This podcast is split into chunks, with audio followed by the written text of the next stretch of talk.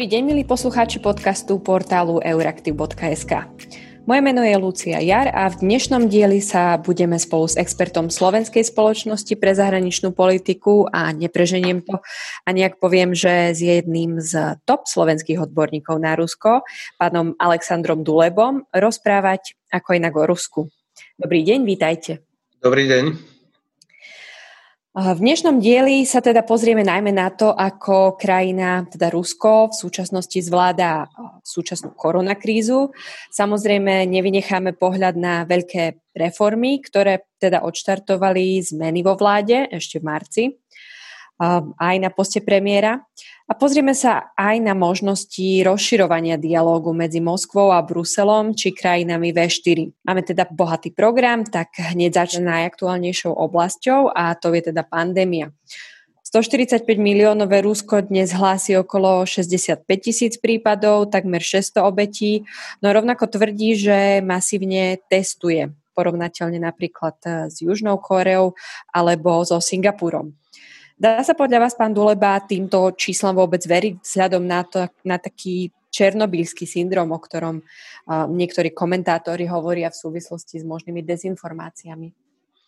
Dovolte, aby som vás najprv opravil, pretože podľa najnovších údajov k dnešnému dňu Rusko eviduje cez 99 tisíc infikovaných s tým, že e, teda hovoríme, vychádzame z oficiálnych dát, ktoré, sú, ktoré Rusko dáva k dispozícii Svetovej zdravotníckej organizácie, ktorá ich potom e, v zápäti publikuje. No a je pravda, že keď včera pribudlo 17 tisíc zhruba nových infikovaných na celom svete, tak z toho 6 tisíc bolo v Rusku. Ak sa pozrieme na tieto údaje za posledný týždeň, tak zistíme tých 5-6 dní priemerný prírastok denný počtu infikovaných v Rusku sa pohybuje medzi 5 a 6 tisíc, čo je jeden z najväčších ukazovateľov na svete. Rusko sa už blíži k hranici tých 100 tisíc e, infikovaných. A čiže tá pandémia Rusko zasiahla podobným spôsobom, ako zasiahla niektoré európske krajiny, ale povedzme aj Spojené štáty americké. To, čo ste spomínali, je pravda, pretože aspoň podľa tých oficiálnych údajov Rusko vykonalo už cez 3 milióny, takmer 300, 3 milióny 300 tisíc testov PCR. Uh, nevidím dôvod na uh, povedzme nejaké výrazné pochybnosti v tomto zmysle. Denne skutočne testujú obrovské množstvo. Posledné dni uh, je to takmer 150 tisíc testov denne čo uh, iba Spojené štáty americké, ak hovoríme o absolútnom počte testov, tak iba v Spojených štátoch amerických bolo doteraz vykonaných viac testov než v Rusku. Až potom nasledujú európske krajiny, ako je Nemecko, uh, Španielsko, Taliansko a podobne. Priemere, ak to prerátame, ak to porovnáme s nami, tak zhruba testujú, testujú dvakrát viac, než testujeme my. V prerátaní na milión uh, obyvateľov v Rusku je to už takmer 24 tisíc e, testovaných občanov.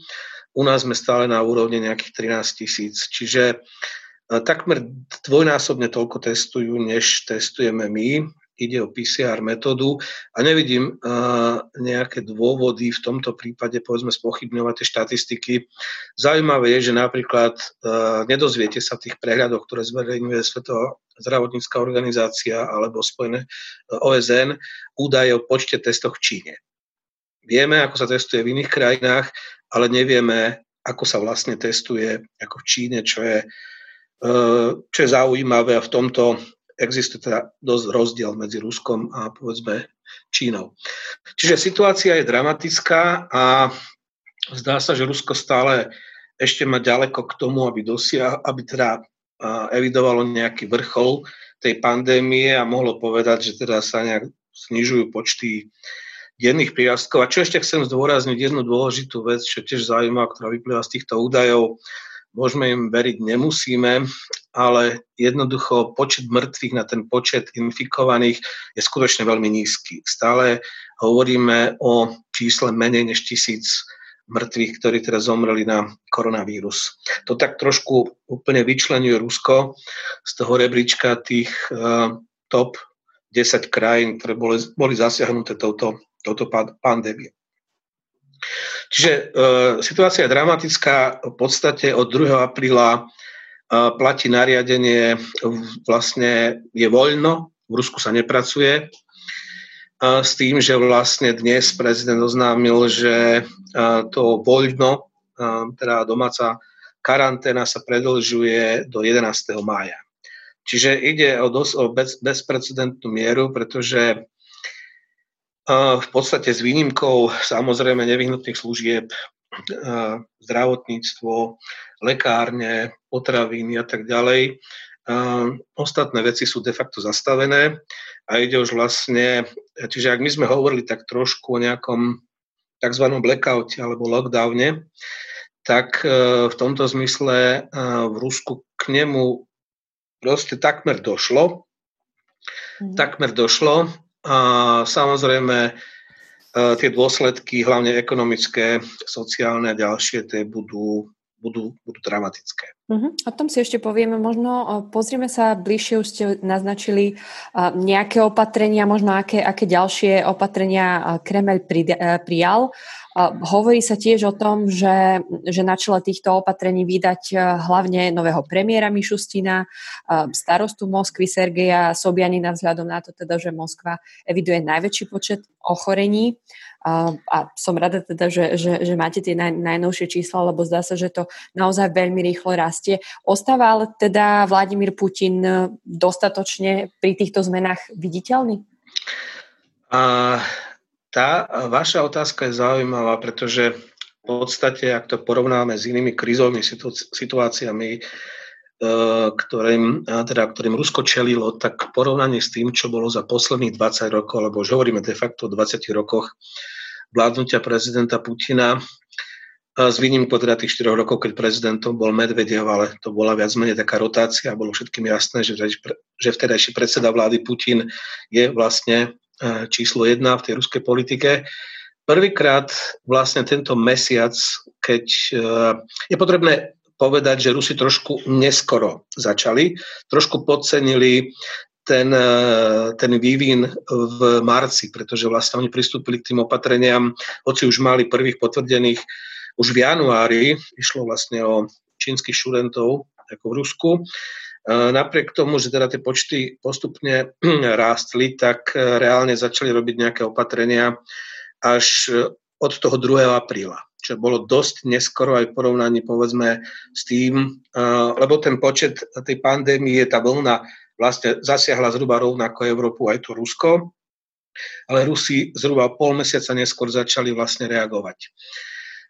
Čo je dôležité povedať je, že teda Putin je menej viditeľný než ako som už spomínal, než tomu bolo v prípade doteraz, za tých 20 rokov, kedykoľvek, čo sa dialo, Putin bol ten, ktorý bol tvárou tej ruskej politiky, ktorý komunikoval s občanmi, ktorý komunikoval, komunikoval so všetkými. Teraz vlastne je, e, sme v situácii, ktorej Rusko tiež ešte nebolo za tých 20 rokov z hľadiska toho, ako tam funguje moc, pretože v podstate toho 2. apríla keď Putin vystúpil a povedal teda, že situácia je vážna, ideme robiť tie opatrenia, tak vlastne preniesol zároveň zodpovednosť za výkon tých opatrení na regióny, na subjekty federácie. Čiže vláda sa keby stiahla, dokonca ani predseda vlády, ten Mišustin, ten dáva samozrejme vyhlásenia. Putin vystúpil 2. apríla, potom tuším, ob týždeň raz sa objavil v správach, že komunikuje s gubernátormi alebo s nejakými inými úradníkmi, čo je skutočne netypické na ten mediálny priestor v Rusku. Dnes mal ďalšie vlastne zásadné vystúpenie, znovu videokonferenciu s lídrami tých regiónov. No a, a netypické, a, skutočne tvárou ruskej politiky v súčasnosti je Sobianin, to je primátor Moskvy, a Goliková, to je zástupkynia predsedu vlády, ale zároveň Goliková je predsednička krízového štábu, ktorý bojuje s koronakrízou a Sobianin je uh, jej zástupcom. Títo dvaja ľudia vlastne teraz okupujú mediálny priestor, oni sú tí, ktorí vysvetľujú Rusom, ako sa situácia vyvíja, čo sa ide robiť, čo sa nejde robiť. Ale ešte k tej charakteristike tých opatrení by som dodal jednu poznámku, že na jednej strane Rusko skutočne prijalo prísne reštrikčné opatrenia, ktoré sa týkajú pohybu osôb. Na strane druhej peniaze, ktoré boli schválené zatiaľ na boj s koronakrízou, sú relatívne aj v porovnaní, ja neviem, s inými európskymi krajinami, ktoré sú takto zasiahnuté, vlastne veľmi malé. Hovorí sa, vlastne doteraz vláda vyčlenila 1,4 bilióna rublov, čo je prerátanie zhruba pri terajšom kurze nejakých 11, jed, uh, jeden, uh, uh, uh, niečo okolo 10 miliard. 10 miliard amerických dolárov. S tým, že uh, uh, 5. mája znovu vlastne vláda, tá pomoc, tá prvá vlna tej pomoci sa týkala hlavne teda skutočne sociálne najslabších ľudí, mali dostať kompenzáciu, vlastne mesačné platy na úrovni zhruba 15 tisíc rublov, čo je niečo menej než 200 e, eur, ak to prerátame teda podľa toho kurzu e, na eurá. A zároveň e, bola nasmerovaná hlavne na podporu veľkých štátnych firiem a verejnej správy. Mm. 5. maja by, mali, by, mal, by mala vláda prijať a oznámiť ďalší balíček opatrení, ktorý by mal uh, pomôcť malým a stredným firmám a ľuďom, ktorí proste vlastne prišli, prišli o prácu. Takže uvidíme, mm. uvidíme uh, koľko to peňazí bude. Čiže ak by som to porovnal, na jednej strane bolo prijatých veľa reštrikčných opatrení, ktoré obmedzujú e, proste pohyb osôb, e, ale zároveň, ak to porovnáme s inými krajinami, tak e, tá finančná podpora zatiaľ zo strany vlády zaostáva zrejme aj za potrebami, pretože jednoducho vypnúť krajinu na mesiac a pol, čo sa vlastne v Rusku momentálne deje, ak rátame, že teda dnes bolo oznámené, že to bude trvať do 11. Do 11. mája, tak to bude asi málo peňazí. Uh-huh. A, a tie peniaze, ako ste spomínali, idú práve, práve tým veľkým firmám, ktoré mnohí teda pripomínajú, že, že tieto firmy majú najbližšie prezidentovi. Uh, áno, ide hlavne o verejný sektor, pretože je potrebné povedať, že v podstate štátny sektor, to znamená zamestnanci verejnej, teda štátnej správy, zároveň zamestnanci štátom vlastnených firiem, to je 80% ruskej ekonomiky. Ten súkromný sektor je skutočne veľmi drobný a malý. No a čo som si všimol ešte v návrhu tých opatrení predbežných, tak napríklad u nás tí živnostníci musia dokazovať, že prišli o 40 príjmu v porovnaní s, teda obratu zo, svojej, zo svojich aktivít porovnaní s minulým rokom, rovnakým obdobím, tie dva mesiace, tak v Rusku na to, aby ten živnostník dostal takúto nejakú kompenzáciu alebo podporu, uh, bude musieť doložiť, že vlastne už nepodniká. To ako keby vlastne mal zavrieť uh, vlastne túto živnosť. Takže uh, uvidíme. Existujúcim reálne, reálne tej pomoci asi veľa nepôjde tým pádom. No určite, určite nie. Hm. Dobre, posuňme sa, posuňme sa možno trošku od koronakrízy uh, k takým opatreniam, ktoré sme už naznačili. Uh, totiž epidémia COVID-19 zastavila v Rusku proces veľkých zmien. Spomínali sme tu reformu ústavy. Hm, samotný Putin teda sám roky tvrdil, že zmeny v ústave nebude uh, iniciovať, ale teda na prekvapenie všetkých Rusov, vrátane tých, ktorí sú blízko prezidentovi, stavili sa reformy. Na o rozsiahlej transformácii mali hlasovať Rusi 22. apríla, čo, čo teda mm, sa ne, nedialo. Plebiscit sa odložil. Aké boli ale tie zásadné zmeny, ktoré sa do reformovanej ústave, ústavy snažila ruská administratíva dostať?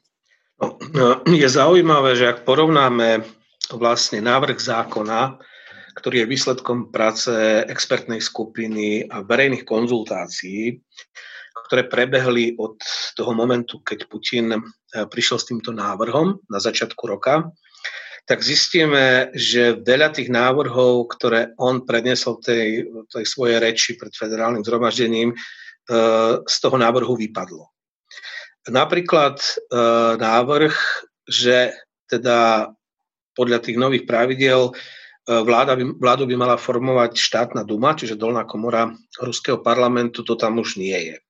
Momentálne to zostáva zrejme tak, ako to bolo v tej starej ústave, sú tam nejaké špecifikácie ďalšie, ale podstata tá, že prezident bude vlastne navrhovať štátnej dume na schválenie predsedu vlády, ak tá štátna duma to trikrát odmietne, tú istú osobu, tak prezident ju vlastne môže rozpustiť a vie písať predčasné voľby, to tam vlastne zostáva.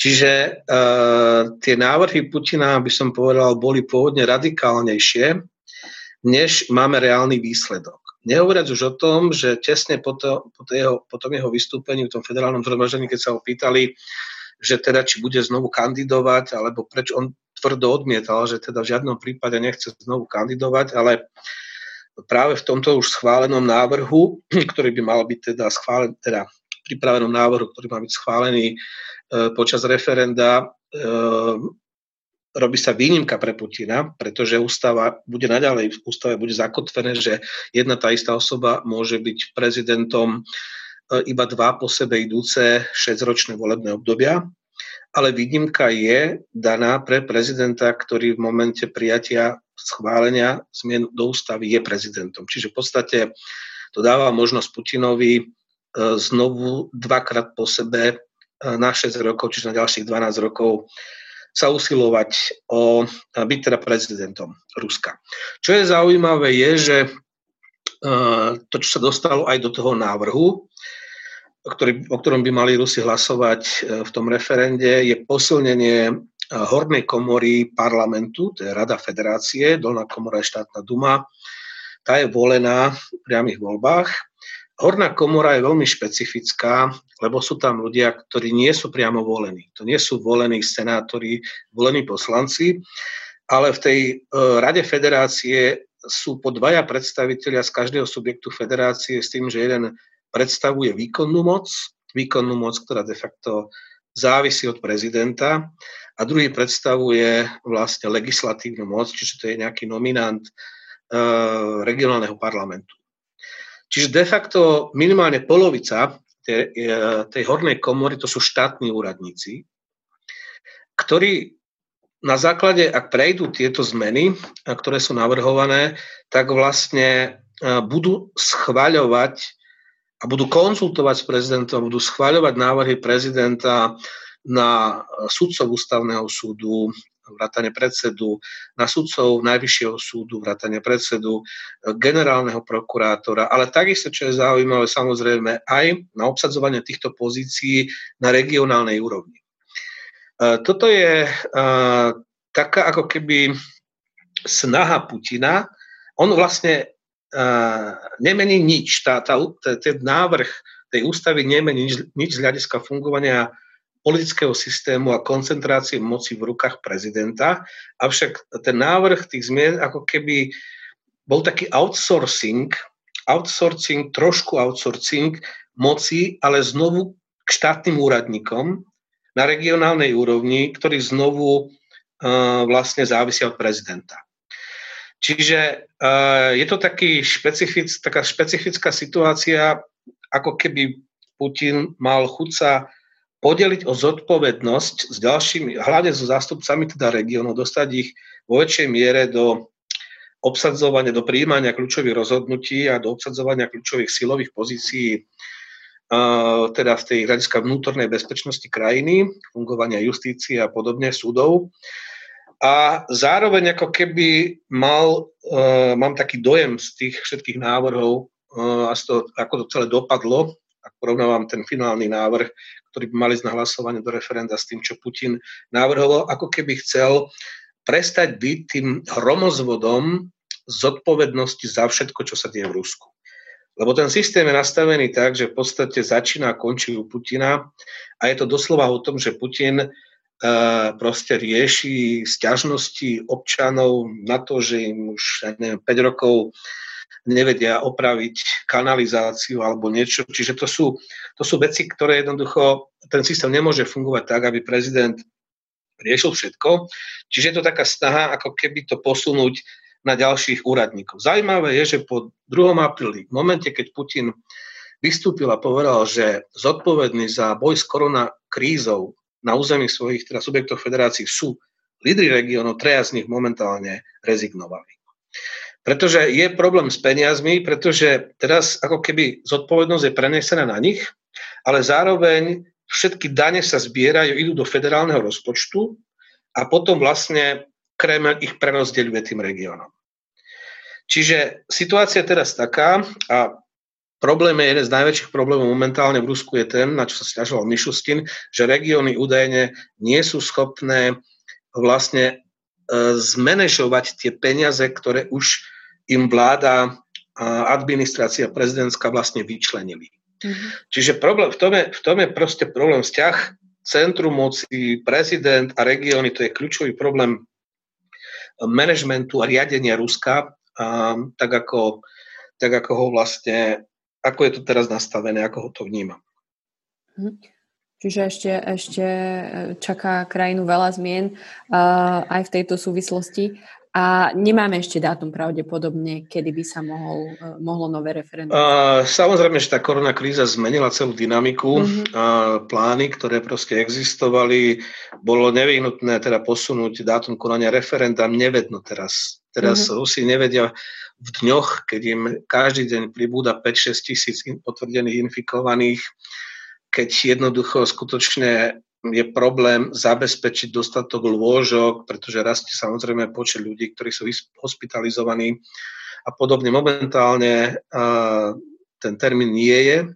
A samozrejme, že veľký problém z hľadiska nejakého PR Putina je to, že bolo nevyhnutné samozrejme zrušiť vojenskú prehliadku na výročie víťazstva v druhej svetovej vojne, mm-hmm, ktorá takisto bude od, odložená a hovorí sa o tom, že by mala byť 3. septembra, pretože štátna duma rozhodla, že druhá svetová vojna skončila uh, 3. septembra Áno, to je zaujímavé. s tým, že teda síce Japonsko kapitulovalo 2. septembra, ale štátna duma rozhodla, že teda de facto koniec bol 3. septembra, takže údajne 3. Proti čomu, proti čomu sa ale veľmi búria Čečenci, pretože Mm.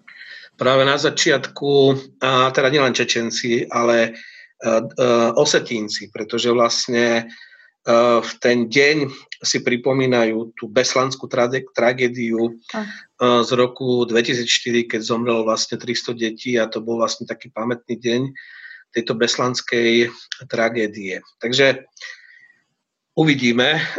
Momentálne si myslím, že to ruské vedenie absolútne sa venuje a musí sa venovať riešeniu koronakrízy a momentálne to, aký bude ďalší ten politický vývoj, kedy bude to referendum, tak to sú druhoradé veci. Hej. Som rada, že spomínate, spomínate Čečensko aj Osecko. Uh, sú aj niektoré uh, oblasti v rámci reformy ústavy, ktoré sa týkajú takýchto oblastí, alebo sú tam aj možno odkazy pre medzinárodných partnerov? Spomínali sa, uh, spomínala sa napríklad časť o tom, že, že by vlastne ústava mala byť po zmenách nadradená medzinárodnému právu, čo je pomerne neštandardné, ale sú tam nejaké takéto odkazy, možno aj na Krím alebo na Donbass? Sú.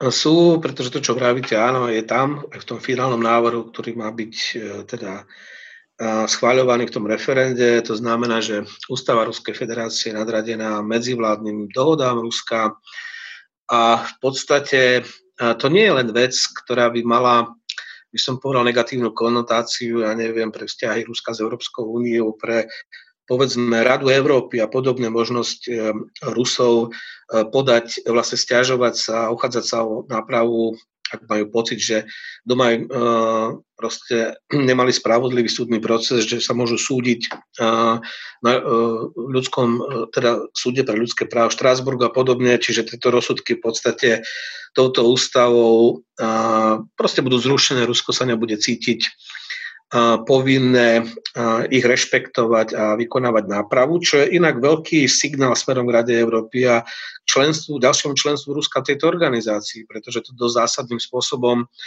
táto ústava, keď bude prijatá, vlastne bude znamenať že Rusko poruší základné pravidla Rady Európy, Áno, preto to ktoré prijalo. No ale samozrejme to je zlý signál k ďalším partnerom Ruska. Povedzme, ak hovoríme o takých najväčších spojencov, s ktorými Rusko sa snaží založiť ten Euroazijský ekonomický zväz, ako je Kazachstan, Bielorusko. V podstate tá ústava bude, je to signál pre nich, že jednoducho Rusi kedykoľvek budú môcť odstúpiť z akýchkoľvek zmluv, ktoré, poviem to úvodzovka, sa im znepáčia. Na tomto základe budovať nejaké integračné zoskupenia alebo nejaké integračné vzťahy s Ruskom proste bude veľký problém aj pre nich. Týka sa to aj Krymu uh, s tým, že uh, v podstate uh, neporušiteľnosť hraníc, v tom proste je svetá vec, jednoducho, ktorá je neprístupná, neprípustná s tým, aby akokoľvek tá ústava vlastne zabráni možnej budúcej dohode uh, s Ukrajinou. Ak si vieme teoreticky predstaviť, že raz nastane čas, že tie dve krajiny sa budú vedieť spolu normálne rozprávať, že proste prevratia stránku tých dejín komplikovaných za tých posledných pár rokov a budú sa chcieť dohodnúť, tak vlastne tá ústava tým, že v podstate zabráňuje Rusku akokoľvek jednať o možnej zmene hraníc a pritom Krym bol anexo, anektovaný v rozpore s medzinárodným právom. Čiže jednoducho zužuje možnosť pre akékoľvek aj budúce, budúce dohody s Ukrajinou, ale aj s Európskou úniou, pretože jednoducho máme platnosti 5 princípov vzťahov s Ruskom a jednoducho jeden z prvých je vlastne vyriešenie situácie okolo Ukrajiny a vlastne krízy vo východnej Ukrajine. Čiže táto ústava je uh, svojím spôsobom takým dosť negatívnym, ak dojde k jej zmene a jej schváleniu, takým negatívnym signálom pre tých zahraničných partnerov Ruska. Zároveň uh, dostali sa tam v tých návrhoch také veci, že ústava bude garantovať indexáciu dôchodkov a podobné veci, ktoré skutočne do ústavy v podstate nepatria ale jednoducho je to už teda na rozhodnutí Rusov a Rusiek, ako, ako sa rozhodnú, ale sú tam veci, ktoré predstavujú proste míny pre akékoľvek budúce vlády v Rusku. Áno, vaša kolegyňa počas nášho podujatia, ktoré sme mali, tak spomínala, že, že, že Rusi hovoria o tejto reforme ako o vianočnom stromčeku, že sa tam v podstate zmestilo všetko možné od teda dôchodkov cez jazykový zákon až po teda odkazy na Krym a podobne. No a práve ten Krym je, ako ste spomínali, najzásadnejším bodom sporu medzi Moskvou a Bruselom. Samozrejme európskym sankciám, ktoré platia od roku 2014 sa rúska ekonomika prispôsobila, už vznikli aj rezervy, ale kde vy vidíte priestor možno na, na rozširovanie nejakého dialogu, o ktorý teda Únia niekoľkokrát prejavila záujem, množstvo jej členov prejavilo záujem, avšak stále veci ako keby sa nehýbali. No, to by som chcel trošku poopraviť. Mm. Uh, možno také možno pozitívne, až príliš také optimistické hodnotenie, ktoré zaznelo vo vašej otázke ohľadom, uh, ohľadom toho, že Rusko sa adaptovalo na sankčný režim a podobne a že jednoducho vlastne je im to jedno. Nie je to úplne pravda, pretože Rusko na rozdiel od vyspelých krajín tá korona kríza zasiahne dvakrát. Ak sa pozrieme na problém z hľadiska ruského štátneho rozpočtu a to, ako sa tvoria príjmy tohto rozpočtu, tak zistíme, že zhruba polovica to sú ekonomické aktivity a druhá polovica to sú ceny na ropu, od ktorých závisia ceny na ropu, zemný plyn. Čiže e, tá korona kríza tým, že nás čaká celosvetová recesia, bude znamenať, momentálne tie ceny na ropu sú na úrovni 20, 20 e, dolárov, ak hovoríme o značke Brent za jeden barel. Čiže toto je úplná katastrofa z hľadiska očakávaných príjmov ruského štátneho rozpočtu, pretože ten rozpočet je nastavený na očakávanej cene, že bude minimálne nejakých 40 dolárov za barel Čiže to znamená nulové príjmy, to znamená zároveň, že tá korona kríza bude samozrejme vyžadovať ďalšie výdaje, pokiaľ Rusko bude chcieť sanovať svoju ekonomiku. No a v, tých rezervách je zhruba nejakých, v tom fode národného blahobytu zhruba 100 miliard e, amerických dolárov. Hovoríme zhruba o takejto sume.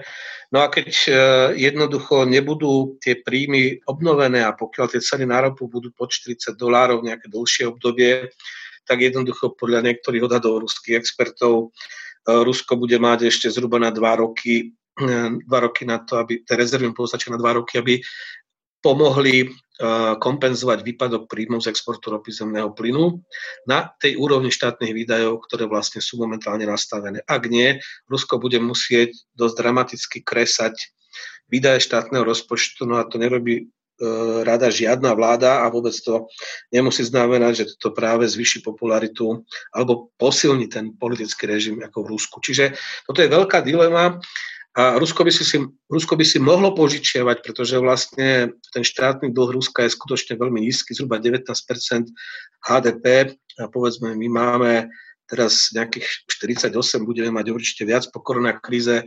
V Európskej únii je to nad 50% ten priemer, ale Japonsko má cez 200 a podobne Rusi 19, čiže oni by si mohli požičiavať peniaze, to by mohlo byť riešenie, ale sú tu práve tie sankcie kvôli Krymu a kvôli Donbasu, ktoré vlastne zabraňujú americkým a európskym bankám Rusom vo veľkom požičiavať. Čiže proste finančné trhy pre Rusko sú veľmi obmedzené a ak, keď, niečo, keď predajú nejaké štátne dlhopisy, tak jednoducho to bude za veľmi vysokú cenu.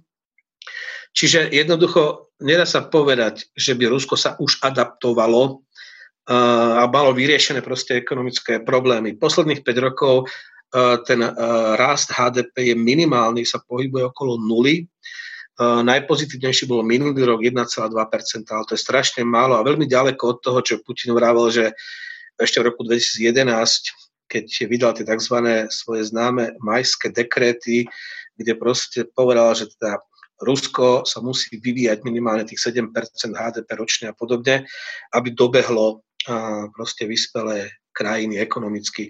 Rusko je veľmi ďaleko od tohto stavu a je veľká otázka, ak si nebude môcť normálne požičavať na finančných trhoch kvôli sankciám, kvôli svojej politike voči Ukrajine, koľko, nakoľko mu e, vystačia ešte rezervy, ktoré momentálne dneska má. Čiže možno jedinou cestou vlastne ako sa spojiť opäť s Bruselom je, je, sú nejaké ústupky možno na Ukrajine, respektíve nejaký tlak, práve ten ekonomický to môže spôsobiť? Jednoznačne áno. Vlastne situácia na Ukrajine, vyriešenie situácie v prvom rade v Donbase, v druhom rade na Kryme, to sú kľúčové veci, od ktoré sú kľúčové podmienky zo strany Európskej únie, na ktorých sa dohodli všetky členské krajiny. Tá dohoda platí a trvá dodnes, aby sa mohli začať nejaké rokovania o rozvoji vzťahov, o zrušení ekonomických sankcií a podobne. Čiže je to jedna z ciest, ktoré vlastne môže pomôcť Rusku v prípade, že sa budú vedieť dohodnúť v prípade Ukrajiny a to im otvorí cestu k tomu, aby sa mohla začať nejaká spolupráca s Európskou úniou. Mhm. No a poďme ešte k t- poslednej téme, ktorú som avizovala, to je teda Stredná Európa, hlavne krajiny Vyšehradu, kde sú vzťahy samozrejme rôzne, rôzne poznačené e, rozličnými historickými vývojmi, ale aj e, možno tým, že kto a v tom, ktorom období teda vládne v tej ktorej krajine. Najbližšie ale v posledných e, mesiacoch sa zdá, že, že má Kremel najbližšie k Maďarsku. Povedali by ste možno, že, že práve Viktor Orbán sa, sa ako si inšpiruje e, v autoritárskych praktikách politiky? Jedna vec je inšpirácia. Myslím uh-huh. si, že určite Viktor Orbán sa inšpiruje príkladom Vladimíra Putina a možno by chcel byť takým Putinom v Strednej Európe a robí všetko preto. Sme svedkom toho, že teraz počas korona, koronakrízy v podstate Maďarsko nie je parlamentnou demokraciou. Má v rukách celú moc bez toho, aby vlastne sa zmenila nejak maďarská ústava, ale de facto, stav je de facto taký, aký je momentálne v Rusku, že de facto v rukách má celú moc Putin. Ale to je jedna vec. A druhá vec je, že v podstate spolu s Ruskom uh, vzťah k Ukrajine je podobný, pretože zase Maďarsko uh, podmienuje pozitívne vzťahy s Ukrajinou, podporuje integrácie do NATO, do Európskej únie svojimi požiadavkami na práva Maďarov, teda etnických Maďarov, ktorí žijú na území Ukrajiny. A keďže Ukrajina odmieta splniť proste všetky požiadavky alebo predstavy, ktoré Budapešť v tomto smere má, tak vlastne Maďarsko blokuje vzťahy Ukrajiny z NATO a sú iba kúštik od toho, aby začali blokovať aj vzťahy Ukrajiny s Európskou úniou. Čiže toto je veľký problém a v tomto si vlastne Putin a Orbán veľmi rozumejú, pretože obidvaja majú zhruba podobný postoj politický voči Ukrajine a o vzťahoch s Ukrajinou. Tá spolupráca tam, tam ešte funguje teda medzi Budapešťou a Moskvou? A nemyslím si, že uh, neviem to vylúčiť, uh-huh. nemám také informácie, či tam prebieha nejaká spolupráca, ale vlastne vidíme to na postoje Maďarska a Ruska voči Ukrajine. Tie krajiny majú s Ukrajinou proste konfliktný vzťah a jednoducho, čo je problém pre Ukrajinu, je, že Maďarsko ako členská krajina NATO a Európskej únie môže robiť problém Ukrajine pri prehlbovaní integrácie i z NATO, i z Európskou úniou. Čiže fráza nepriateľ môjho nepriateľa a, alebo košeľa a kabát. A, tak no a, tak nejak. A, a čo teda Slovensko ešte? Samozrejme s novou vládou uh, sú možno aj nové očakávania.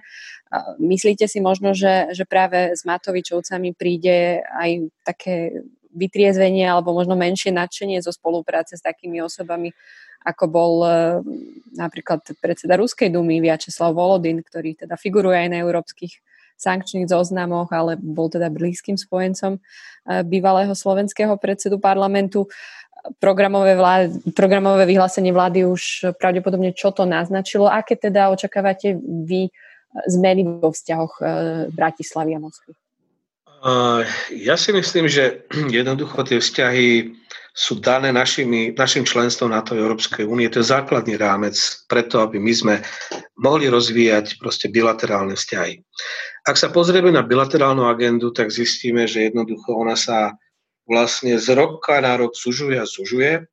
Rusko, ktoré ešte v 90. rokoch bolo významným obchodným partnerom Slovenska, tak vlastne posledné roky podiel Ruska na zahraničnom obchode sú 3 3 Hej, toto treba, to si myslím, každý predseda vlády, ktorý má štatistiky v rukách a vidí, tak e, zistuje, že kto je aký partner a aký je významný pre tú zahraničnú politiku a bilaterálne vzťahy. Fakt je taký, že proste podiel Ruska, a tu kupujeme 100% ropy zemného plynu v Rusku. Ruský trh je problémový z toho pohľadu, že vlastne devalvácia rubľa, dosť dramatická po prepade cien ropy v roku 2016, znamená, že ten trh sa stal jednoducho menej kúpyschopný, všetky zahraničné tovary proste zdražili a preto klesa obchod, zahraničný obchod na Ruska nielen so Slovenskom, ale ak to zoberieme s inými, aj s Čínou o 30%.